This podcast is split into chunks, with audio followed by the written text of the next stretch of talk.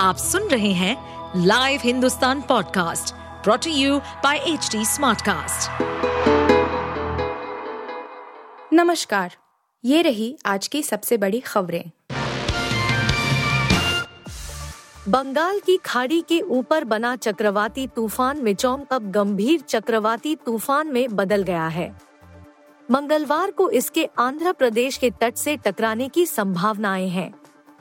मिचोंग का सबसे ज्यादा असर तमिलनाडु, आंध्र प्रदेश और ओडिशा में देखा जा रहा है। एक दिन पहले ही कई स्थानों पर भारी बारिश दर्ज की गई। भारत मौसम विज्ञान विभाग यानी आई एम डी ने भी संभावनाएं जता दी है कि आने वाले एक दो दिनों में जमकर बारिश हो सकती है। हाल ही में एक वीडियो वायरल हुआ है जो तमिलनाडु की राजधानी चेन्नई का बताया जा रहा है।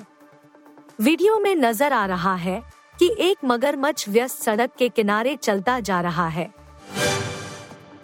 देश में घटती आबादी से उत्तर कोरिया के तानाशाह शासक किम जोंग उन परेशान है।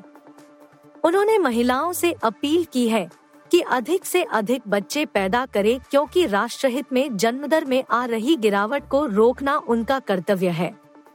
किम जोंग उन ने रविवार देर शाम महिलाओं के एक सम्मेलन को संबोधित करते हुए कहा कि जन्म दर की गिरावट को रोकने का प्रयास हम सभी को मिलकर करना चाहिए।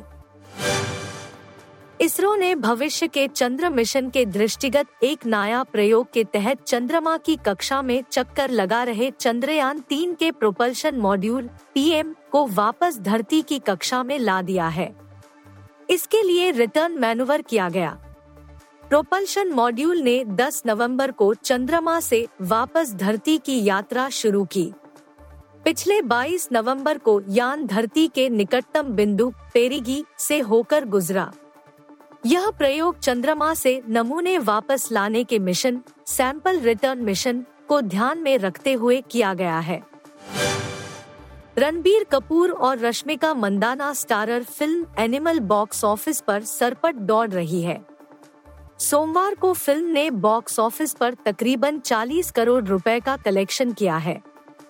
फिल्म को कुल पांच भाषाओं हिंदी, तेलुगु, तमिल, कन्नड़ और मलयालम में रिलीज किया गया था, लेकिन क्या आप जानते हैं कि फिल्म ने अभी तक किस वर्जन में सबसे कम कमाई की है? सबसे खराब रिस्पॉन्स इसे मलयालम वर्जन से मिला है। फिल्म ने इस वर्जन से सिर्फ चार लाख रुपए की कमाई की है। हालांकि रिलीज के बाद से लेकर अभी तक हर रोज फिल्म ने एक लाख रुपए मलयालम वर्जन से कमा कर दिए हैं। साउथ अफ्रीका के लिमिटेड ओवर टीम के कोच रॉब वॉल्टर ने हाल ही में क्विंटन डी कॉक को लेकर बड़ा खुलासा किया है। उनका कहना है कि क्विंटन डी कॉक वनडे के साथ टी ट्वेंटी क्रिकेट से भी संन्यास लेना चाहते थे, मगर टी ट्वेंटी वर्ल्ड कप दो हज़ार चौबीस को देखते हुए उन्हें यह फैसला लेने से रोका गया। क्विंटन डी कॉक ने वर्ल्ड कप दो हज़ार तेईस के शुरू होने से पहले ही पचास ओवर फॉर्मेट से संन्यास का ऐलान कर दिया था। उन्होंने बताया था कि वनडे फॉर्मेट में यह उनका आखिरी टूर्नामेंट होने वाला है। बता दें, डी कॉक पहले ही टेस्ट क्रिकेट से संन्यास ले चुके हैं। आप सुन रहे थे हिंदुस्तान का डेली न्यूज रैप, जो एच टी स्मार्टकास्ट की एक बीटा संस्करण का हिस्सा है।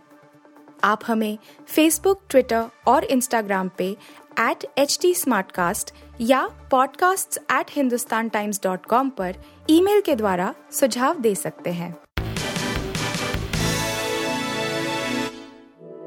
इस पॉडकास्ट पर अपडेटेड रहने के लिए हमें फॉलो करें एट एच टी स्मार्टकास्ट। हम सारे मेजर सोशल मीडिया प्लेटफॉर्म्स पर मौजूद हैं और ऐसे पॉडकास्ट सुनने के लिए log on to W W W dot H T Smartcast dot com.